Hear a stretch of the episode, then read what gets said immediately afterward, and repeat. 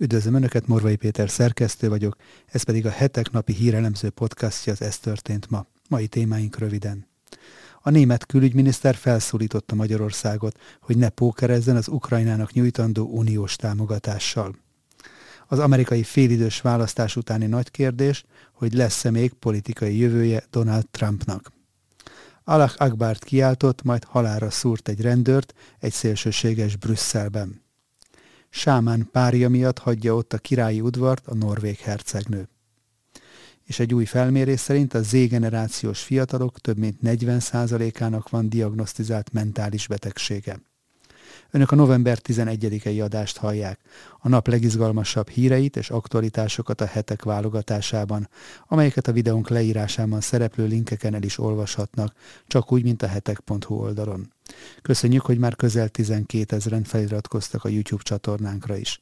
Ha esetleg ezt nem tették volna még meg, kérem csatlakozzanak, hogy biztosan értesüljenek a legfrissebb tartalmainkról.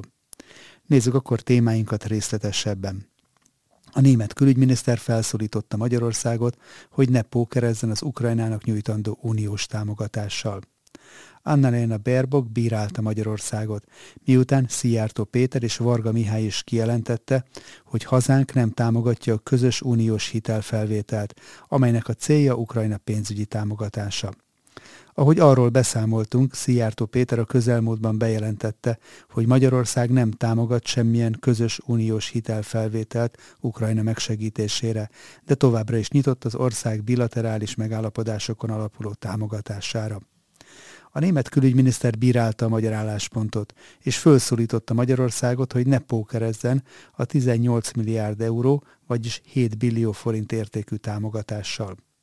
Berbok és más országok diplomatái úgy vélik, hogy Orbán Viktor zsarolja Brüsszelt, és azért akadályozza az Ukrajnának nyújtandó közös pénzügyi csomag elfogadását, hogy így helyezzen nyomást az Európai Bizottságra, amely november 22-én fogja felülvizsgálni azokat a lépéseket, amelyeket a magyar kormány tett annak érdekében, hogy hazánk megkaphassa a Covid-válság utáni helyreállítási forrásokat. Az Ukrajnának nyújtandó pénzügyi támogatást csak akkor lehetne folyósítani, ha minden tagállam megszavazná a közös hitelfelvételt, amire a magyar kormány jelenleg nem hajlandó. A német külügyminiszter a magyar álláspontra utalva elmondta, hogy az emberek pókereznek és oda-vissza tárgyalnak a pénzügyi forrásokról, miközben különösen fontos lenne Ukrajna támogatása még a tél előtt, hiszen a civil infrastruktúra 30-40 százaléka megsemmisült a háború kezdete óta, és ebben a helyzetben életeket menthet meg az uniós pénzügyi támogatás. Berbok emellett arra is felhívta a magyar döntéshozók figyelmét, hogy Svédország és Finnország NATO csatlakozásával kapcsolatban nincsen szürke zóna, miután a magyar parlamentben még nem ratifikálták a két országnak a szervezethez való csatlakozását. Az amerikai félidős választás utáni nagy kérdés, hogy vajon lesz-e még politikai jövője Donald Trumpnak. Hiába jelezték előre a közvéleménykutatások, figyelték agódva a demokrata stratégák és reménykedve a republikánus pártelit, a vörös áttörés elmaradt a félidei választásokon. A képviselőházban ugyan átvehetik a többséget, a szenátus elhódítására vélhetően még várni kell. A felemás eredmények tükrében pedig most minden szem Donald Trumpra szegeződik, aki megpecsételheti akár a 2024-es választási esélyeket is. Rég volt ennyire gyenge vezetés az Egyesült Államoknak. Joe Bidenen kis túlzással a félvilág nevetgél, amikor idézik félre sikerült megszólalásait, elrontott készfogásait és egyéb csetlését botlását. Az alelnök Kamala Harrisről lényegében azóta nem hallottunk, amióta az elnök választás után beiktatták. Nancy Pelosi házelnök pedig talán az egyik legelutasítottabb politikus az Egyesült Államokban. A fentiek tükrében kifejezetten meglepetés, hogy a republikánusoknak nem sikerült áttörést elérniük a félidősnek nevezett kongresszusi választásokon, amelyen 435 képviselőről és a szenátus harmadáról kellett az amerikaiaknak dönteniük pedig az elmúlt száz évben jellemzően mindig az aktuális ellenzéknek kedvez ez a választás. Még a rendkívül népszerű elnökök esetében is rendre ellenzéki többség alakul ki a kongresszus alsó és felső házában, és ez talán most is így alakulhat, igaz, csak egy hajszálnyi republikánus előnyel. A várakozások azonban ennél jóval nagyobb és erőteljesebb vörös hullámot vetítettek előre, főleg az elnök rendkívül alacsony elfogadottsági mutatói, az elszabaduló infláció és a romló közbiztonság okán. Így még Biden környezete is nagyon meglepődött az első részeredmények láttán. A demokrata jelöltek egy sor kulcsfontosságú államban és körzetben jócskán a várakozáson felül teljesítettek. Nem véletlen, hogy a konzervatív elemzők, republikánus közszereplők nyomban neki láttak keresni a felelősöket és levonni a tanulságokat, nehogy a végén a 2024-es elnökválasztási esélyek is elúszanak idő előtt. És a fő okot meg is találták Donald Trump volt amerikai elnök személyében. Az amerikai kongresszusi választásoknak több tétje is volt. Sokan egyenesen a demokrácia fennmaradását látták veszélyben, mások inkább a Biden kormány erőteljesen szocialista irányba eltolódó, központosított hatalmával szembeni népszavazást láttak bele. Volt azonban egy másik komoly tétje is a megmérettetésnek, mégpedig a 2024-es elnökválasztásra vonatkozóan. Ha ugyanis a republikánusok tényleg úgymond vérfürdőt rendeztek volna november 8-án, az azt jelentette volna, hogy Joe Biden olyan teher a rendkívüli népszerűtlenségével és bizalmatlanságot keltő személyiségével, hogy az már veszélyt jelent a 2024-es esélyekre nézve. Egy erőteljes választói üzenet ugyanakkor a demokratákat arra is ösztökélhette volna, hogy ha más nem, a kongresszusi ellensúlyt latba vetve, hogy változtassanak bizonyos politikai programpontjaikon. Áttörés azonban nem történt, republikánus meglepetések is csak elvétve, ami egyúttal elemzők szerint azt is jelenti, hogy simán elképzelhető, miszerint két év múlva novemberben is majd Joe Bidennek fogják hívni a demokraták elnök jelöltjét, aki akkor már majdnem 82 éves lesz. A másik oldalon ugyanígy Donald Trump személye lett megméretve a választási küzdelemben. Mártonfi Balázs, a Nemzeti Közszolgálati Egyetem Amerika Kutatóintézetének a vezetője, a heteknek adott podcast interjúban úgy fogalmazott, hogy Trump alapvetően a két évvel későbbi elnöki pályázatát készítette elő azzal, hogy a republikánus előválasztásokon nyíltan kiállt bizonyos jelöltek mellett, míg a párton belüli riválisaikat megpróbálta el megbuktatni. Ez olyannyira jól sikerült a volt elnöknek, hogy lényegében a kongresszusi választásokon fennálló jelöltek döntő többsége az ő támogatásával nyerte el a jelöltséget, és állhatott rajthoz a demokratákkal szemben. Ez viszont egyúttal azt is jelentette, hogy azoknak sikere, vagy éppen kudarca egyben Trump felelőssége is. Nem véletlenül most sok jobboldali vélemény vezérveti az egykori elnök szemére a nyerhető körzetek és posztok elvesztését, mivel szerintük meglehetősen gyenge jelölteket sikerült szélegyenesbe tolni a Trumpnak, akinek viszont a szintén jelentős elutasítottsága megpecsételte a választások kimenetelét. Ilyen volt például az abszolút nyerhető Pennsylvania állama, ahol a májusban még sztrókkal küzdködő demokrata John Fetterman legyőzte a trumpista celebdoktort Mehmet Oszt. A szenátus többségének biztosításához azonban a televíziós személyiségnek győznie kellett volna az előzetes választások alapján. Mártonfi szerint az persze kérdés, hogy vajon más eredmények születtek volna hogyha nem Trump jelöltjei állnak a ringbe. Ám ezt nem tudhatjuk. Az biztos, hogy Trump mozgástere szűkült. Így dilemma, hogy most mit fog csinálni. Szeretné-e megőrizni sérthetetlenségének mítoszát és bejelenti, hogy indul 2024-ben az elnök jelöltségért, vagy máshogy dönt. Az minden esetre biztos, hogy november 15-én megteszi az Egyesült Államok történelmének talán legfontosabb bejelentését, legalábbis ahogy ő fogalmazott előzetesen.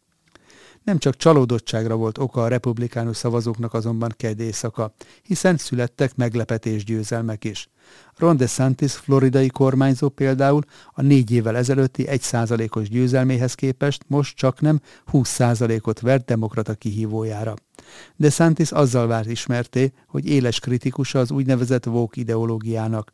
Határozott lépéseket tett az oktatásban teret nyerő genderlobbival szemben, megerősítve a szülők jogait, és egyúttal szembe ment a Covid helyzet nyomán kibontakozó korlátozás központú járványkezeléssel ellenállt a kötelező maszkviselésnek, az iskolák zárvatartásának és egy sor egyéb világszerte bevezetett intézkedésnek, miközben az állam viszonylag jól átvészelte a különböző hullámokat.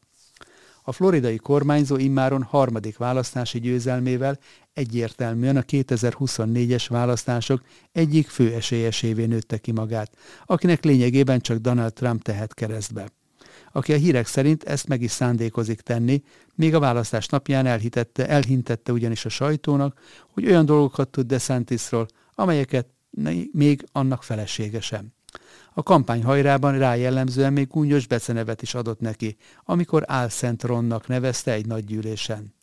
Mártonfi úgy véli, az is előfordulhat, hogy Trump most meg, megpróbálja kiszorítani őt a jelöltségi versenyből, mielőtt országos hírnévre és támogatottságra tenne szert. Valószínűleg erre is választ kapunk november második felében az elnök bejelentését követően. Ben Shapiro amerikai influencer választási elemzésében úgy fogalmazott. A választási kudarcokért a republikánus párt vezetése, illetve magának a vezetésnek a hiánya és a kampányokat irányító stratégák tehetők felelőssé, akiket teljesen lebénított a Trump effektus. Szinte egyedül DeSantis és néhány más erős republikánus jelölt lók ki a sorból, akik nem csak kiválóan menedzselték a floridai kampányt, de valós teljesítményt nyújtva jó vezetői képességeiről is bizonyságot tett. Shapiro szerint, akinek egy könyve magyar nyelven is megjelent a hetek gondozásában a Történelem jobboldala címmel, a választók nem a demokraták teljesítményét jutalmazták szavazatukkal, hanem a republikánusok komolytalanságát büntették. Szerinte rossz jelöltekkel nem lehet választást nyerni. Ezt támasztja alá Márton Fés, aki szerint van egy olyan érdekes jelensége a kongresszusi választásoknak, hogy nagyobb súlya esnek latba a szavazatleadásakor a személyi és lokális szempontok, mint sem a párt szimpátia. A Trump párti elemzők szerint azonban komoly hiba lenne Trump nyakába varni az elmaradt vörös hullámot. Sokan úgy vélik, hogy az elnök támogatása igenis sokat nyomott a latba a csatatér államokban. Több jelöltje biztos győzelmet aratott, és anélkül még nagyobb kudarcot szenvedett volna a láthatóan magát kereső republikánus koalíció.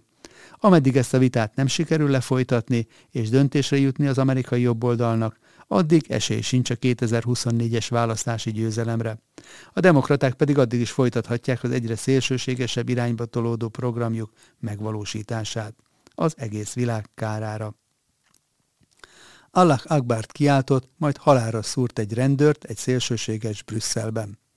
Egy rendőr meghalt, és egy másik megsebesült egy késes támadásban a brüsszeli északi pályaudvar közelében. A támadót lelőtték.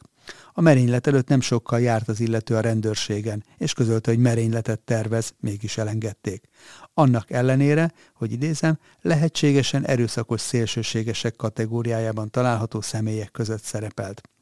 A közétett információk szerint a két rendőrt késsel támadták meg a belga főváros Sárbek nevű negyedében. Az egyik rendőr a helyszínen belehalt sérüléseibe. A Le Soir című belga napilap úgy tudja, hogy az elkövető előbb két rendőr támadott meg a vasútállomás melletti utcák egyikében. A rendőrök közben erősítést kértek. A gyanúsított a helyszínre kiérkező járőrökre is késsel támadt, egyikük azonban lőfegyverrel ártalmatlanná tette. A média jelentés szerint a támadót lábon és hason lőtték. A kora esti támadásban megsérült mindkét rendőrt, és a támadót kórházba szállították. Az egyik megszúrt rendőr már a rohamkocsiban meghalt.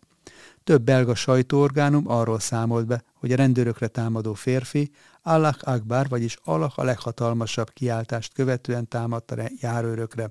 Ezt azonban az ügyészség egyelőre nem tudta megerősíteni. A La Libre Belgique című francia nyelvű belga napilap információi szerint a gyanúsítottat korábban beidézték a lakhelye szerinti rendőrségre egy közlekedési kihágás miatt. A gyanúsított csütörtök reggel jelent meg a rendőrségen, majd ügyének intézését követően közölte. A nap folyamán támadást fog elkövetni rendőrök ellen. Bejelentéséről a rendőrőrsön jelentést írtak, majd elengedték. Sarah Durant, a brüsszeli ügyészség szóvivője közölte. Nyomozást rendeltek el a támadás körülményeinek kivizsgálására. Később az RTBF belga közszolgálati rádió és televízió közölte, hogy az az 1990-ben született késelő ismert a hatóságok előtt, a megkezdett nyomozás pedig a gyilkosság esetleges terrorista szájait is kutatja. A terrorfenyegetéseket elemző belga központ adatbázisában a lehetségesen erőszakos szélsőségesek kategóriájában található személyek között szerepelt az illető. Egy további belga napilap úgy tudja, hogy a gyanúsítottat reggel meghallgató rendőrök azt kérték az ügyészségtől, hogy utalják pszichiátriai kezelésre a későbbi késelőt. Kérésüknek azonban az eljáró bíró nem tette eleget. Anniles Verlinden, belga belügyminiszter, csütörtök éjjel közzétett Twitter üzenetében borzalmas drámának nevezte az esetet, és részvétét nyilvánította az áldozat hozzátartozóinak. Közölte, szorosan követi a fejleményeket, kapcsolatot tart a kerület polgármesterével, a biztonsági szolgálat parancsnokával és a rendőrséggel. Az erőszak teljes mértékben elfogadhatatlan, tette hozzá a belga belügyminiszter. Sámán párja miatt hagyja ott a királyi udvart a norvég hercegnő. Az 51 éves hercegnő és hollywoodi guru vőlegénye közötti kapcsolatot sokan ellentmondásosnak tartják Norvégiában, és a pár tevékenysége sokat rontott a norvég királyi család társadalmi megítélésén is. Márta Louis hercegnő bejelentette, hogy feladja a királyi udvarhoz kötődő tevékenységeit, hogy alternatív gyógymódokkal foglalkozó vállalkozását építhesse vőlegényével, aki elmondása szerint hatodik generációs sámán. Durek Veret, hollywoodi guru több kijelentésével is botrányt kavart Norvégiában. Például könyvében azt állította, hogy a rákbetegség választás kérdése, de a honlapján olyan medált is árul, amely állítólag a Covid-ból való felgyógyulásban segített neki. Egy felmérés szerint a norvég társadalomban egyértelműen csökkent a királyi család pozitív megítélésének aránya. A megkérdezettek 17%-a negatívan viszonyul az uralkodóhoz és családjához, és a kutatásban résztvevők mindegyike Márta Louis-t és Sámán vőlegényét nevezte meg a negatív véleményének okaként.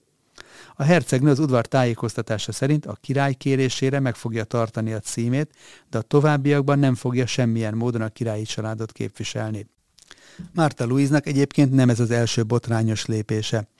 2002-ben már megfosztották királyi felség titulusától, miután úgy döntött, hogy látnokként fog tevékenykedni a továbbiakban.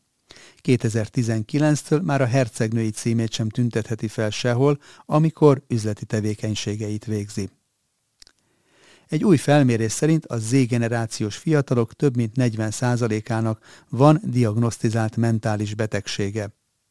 A Harmony Healthcare vállalat, vállalat kutatása szerint a Z-generációt különösen nehezen érintette a COVID-járvány, és sokan a fiatalok közül mentális betegségekkel is küzdöttek a pandémia alatt.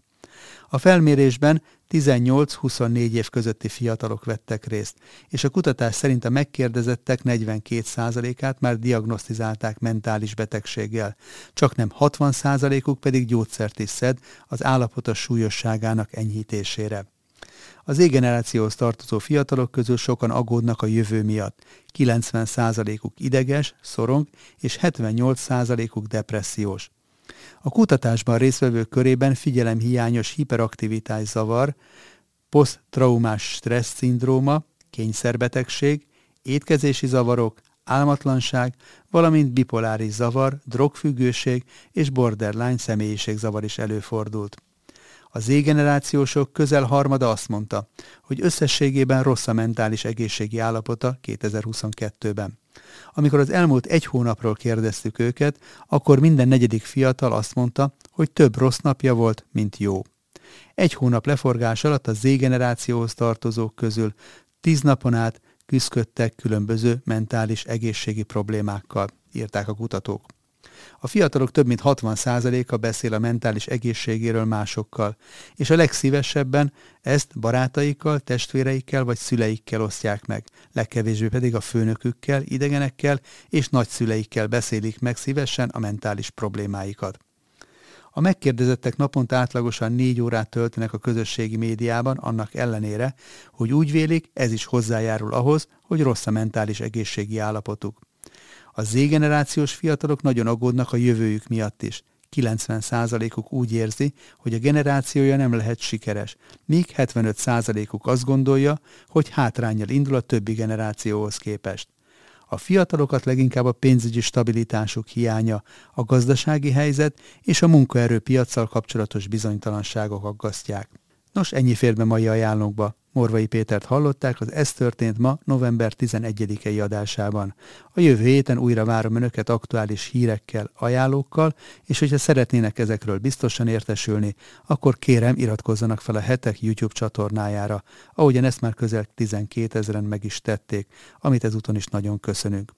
Ha pedig a nyomtatott lapot részesítik előnyben, ajánlom megtisztelő figyelmükbe a most indult előfizetői akciónkat, a fődíj egy Toyota személyautó. Akik pedig szeretnék támogatni a hamarosan 25 éves évfordulójához érkező hetek elemző, világértelmező munkáját, a leírásban szereplő linken találhatják meg az ehhez szükséges információkat. Viszont látásra a jövő héten újra jelentkezünk, addig is szép hétvégét mindenkinek!